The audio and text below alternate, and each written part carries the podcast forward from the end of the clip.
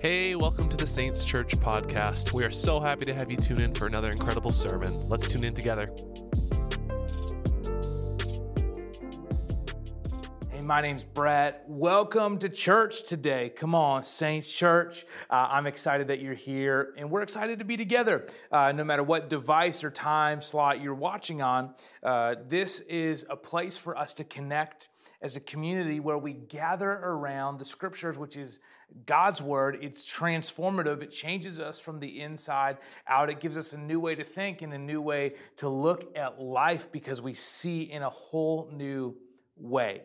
We're in a series of messages or talks called Saints Anatomy, and, and we're really wrestling with a couple really big questions. What does it mean to, to be a Christian right now in the world that we live in? What does it mean to be a Christian, and what does it look like to be the church, to do church? Because I think we're all aware that COVID has ripped the mask off of our faith. It's exposed us, and I'm not just talking about Christianity in general. I'm talking about Christianity uh in my life. My faith journey has been exposed. What is it that I actually believe? What is actually important? So while many of us might be in the process of deconstructing, I believe that we can be in a season of reconstructing and building on God's word, which is the best idea for all of us. So why don't we jump into the message today? We've kind of been using uh, Romans twelve, verse four and five, Uh, predominantly as our, our thesis statement, if you would. So let, let's jump there now. Romans twelve, verse four, just as our bodies have many parts and each part has a special function, so it is with Christ's body. We are many parts of one body, and we all belong to each other. We belong to one another. This picture of the church as uh, a body that we each have a role, we each have a place, we each have a function, we each have a responsibility. And I love that last line of verse five, we all belong to each other.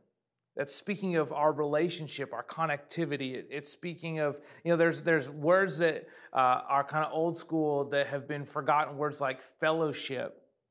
Now, for me, fellowship oftentimes meant like a, a an open-faced sandwich on a Sunday night with Pentecostal peach juice after church in old church basement. Uh, but that's not really the definition of the word. It's, it's camaraderie, it's friendship, it's something deeper. We all belong together. My boys, uh, Everett and Kingston, eight and six, they've been watching this show uh, called Operation Ouch, and it's these two twin brothers. They're doctors. It's from the U K, and they're just like, they're using it to teach biology. They're using it to teach the body. They do all kinds of crazy experiments and at-home things. They were analyzing each other. They went on different diets, and they were analyzing each other's fecal matter, which was very exciting. You know, in our household, I could only imagine uh, how smelly it is, but, but the truth is that's what we're doing in Saints Anatomy. To be. We, we, we're, we're, we're analyzing, we're looking at Christianity and church in the light of what we've seen and then in the light of Scripture. Where are we now on this timeline of humanity, and, and how does the Scripture apply? Pro tip, Scriptures are timeless truths for everyday life. We can build on a, few, uh, a sure foundation. Jesus is that sure foundation. So let's look at what it is to be the body. As we start, just to define some terms, ecclesia is the word used in scriptures for church. Uh, it's the original language. It means called out ones. Uh, it means called out of a, a personal place, out of a comfortable place, called out of a home into a public square. So the idea of, of Christianity, the implication of the church is that we are a body, that we are following Jesus, that we are a movement, not just an organization, that we are moving forward, following Jesus, moving into his plan and moving into his purpose, and, and that we just keep moving forward, and that for this season, Jesus wants us to move forward, and we each have a function. We are each play a part in us moving forward. The church is, we find this in the book of Ephesians, the church is God's plan. It's God's idea, and it's described as, as, as a bride, and it's described as the body. Speaks of the relational nature of the church, that we are connected deeply in relationship with Jesus, and that we are the ones that are carrying out his will or carrying out his purposes. So let's, let's just jump right in. We're going to really spend time in Romans chapter twelve. If you're with me, turn to somebody and just say, I'm with you. And if there's nobody with you, just look at me straight in the screen and say, I'm with you. All right, here we go. Romans chapter twelve, verse one. And so, dear brothers and sisters, I plead with you to give your bodies to God because of all he has done. Let them be a living and holy sacrifice, the kind he will find acceptable. This is truly the way to worship him. Don't copy the behavior and customs of this world, but let God transform you into a new person by changing the way you think. Then you will learn to know God's will for you, which is good and pleasing and perfect.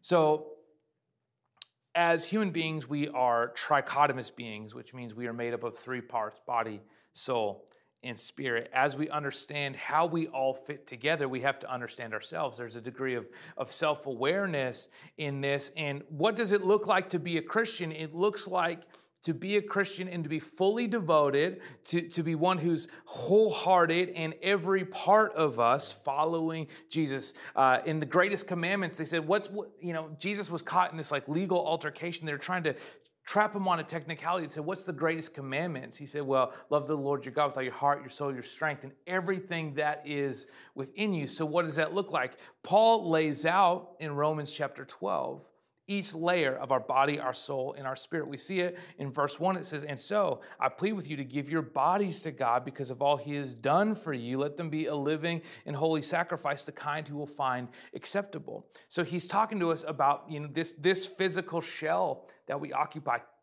meaning use your strength, using your ability, that there's a natural giftedness in you. Give that, and everything that you do with your body, let it be for worship. Let it let it be done as an act, because when you do it, when you're following Jesus and you're doing it out of that relational place, you're actually worshiping him.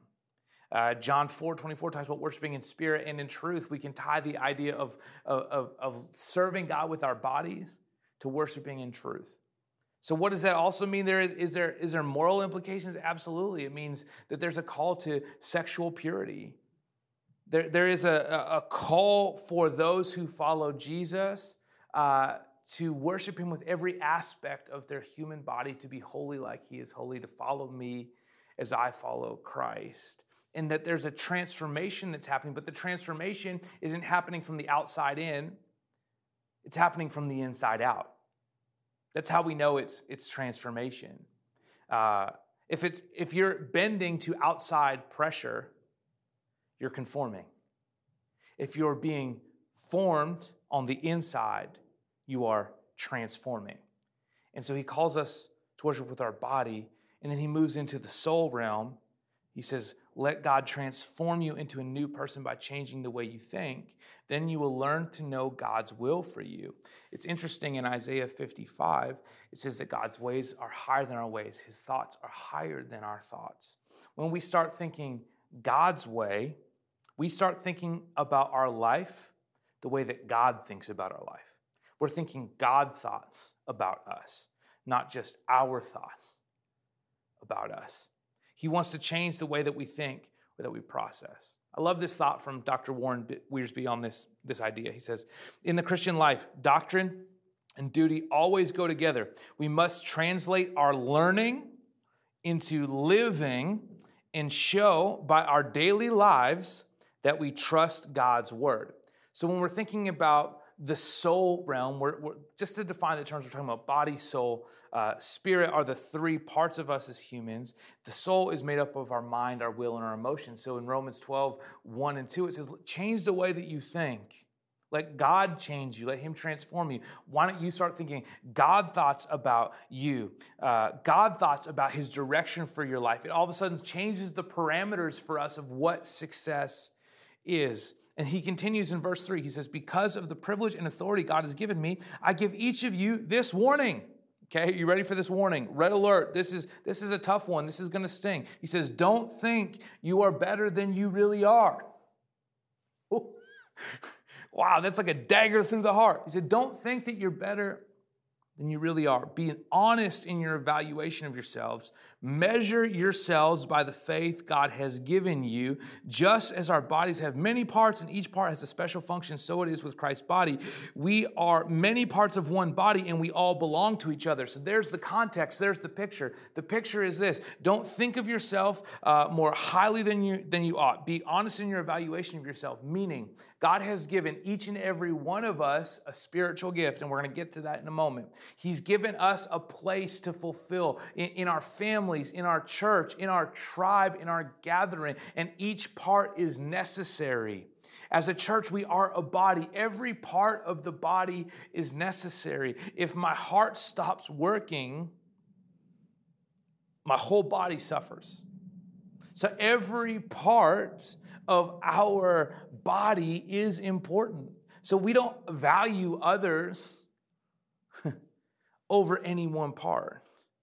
Let's continue in verse six. He says, in his grace, this now talks about the spirit level. In his grace, God has given us different gifts for doing certain things well. So if God has given you the ability to prophesy, he said, speak out with as much faith as God has given you. If your gift is serving others, serve them well. If you're a teacher, teach well. If your gift is to encourage others, be encouraging. If it is giving, give generously. If God has given you leadership ability, then take the responsibility seriously. And if you have a gift for showing kindness to others, do it gladly.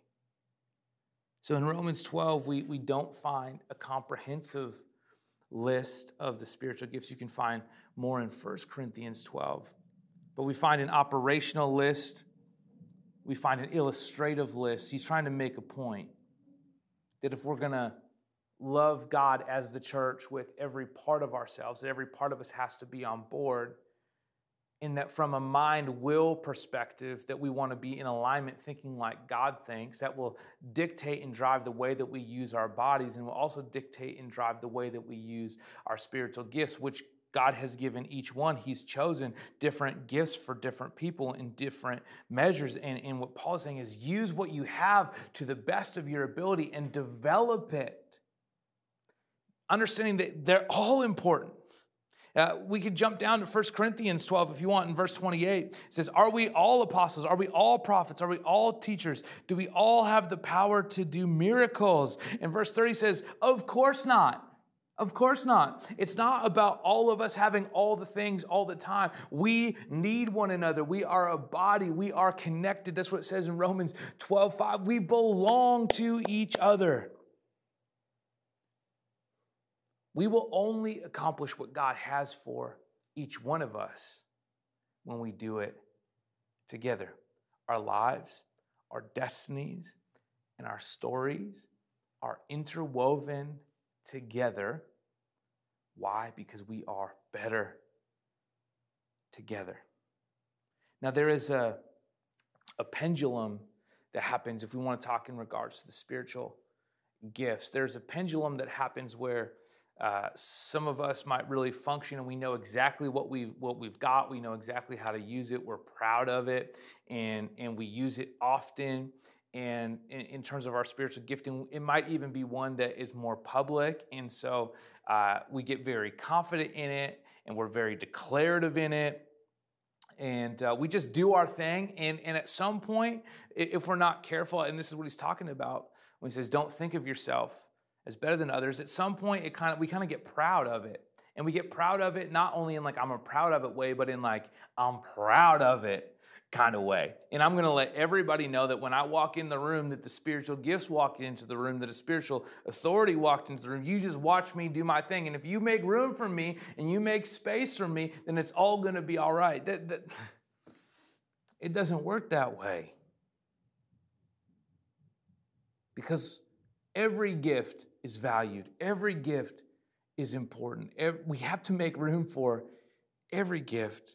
Doctor Warren Wiersbe, Uh, pastor for decades, wrote one of my favorite Bible commentaries. He says this, spiritual gifts are tools to build with, not toys to play with or weapons to fight with. I want to say it one more time because it's so good. Doctor Warren Wiersbe, spiritual gifts are tools to build with, not tools to play, not sorry, not toys to play with or weapons to fight with. They're tools to build with. So what are we building? We are building the church. We are building one another. And when we build up one another, we are building the church. Our gifts are accepted and then used or exercised by faith.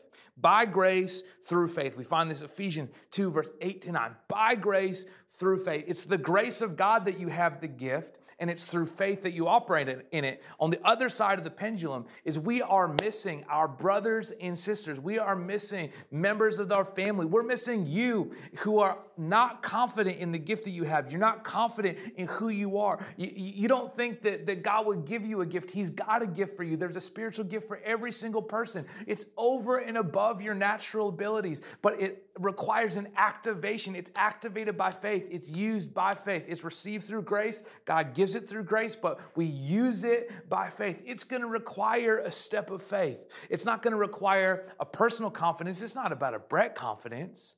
It's about a God confidence. And can I tell you, we desperately need you.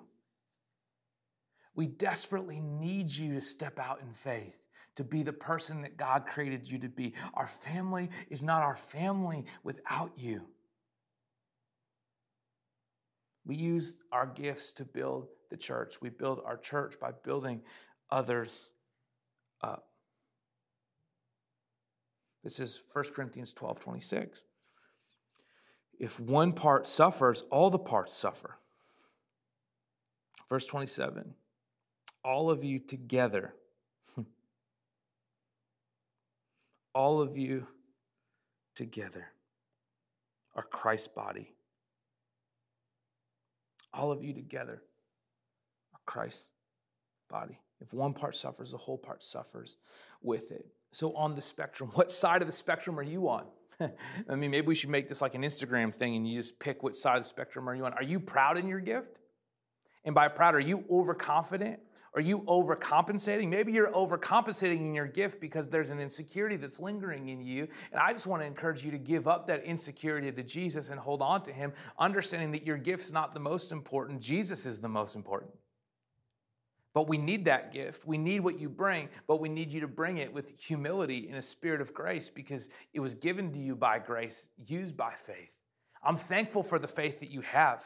Maybe you could teach some of us who, who are a little not as confident. We don't have that faith. Maybe you could say, hey, these are the keys to my faith. These are what makes me so confident in what God is doing. For those of us who are on the other side of the spectrum that says, I'm nervous and I'm afraid. I don't know that God can use me. I want you to know that for generations, since the beginning of time, God has been using underqualified people.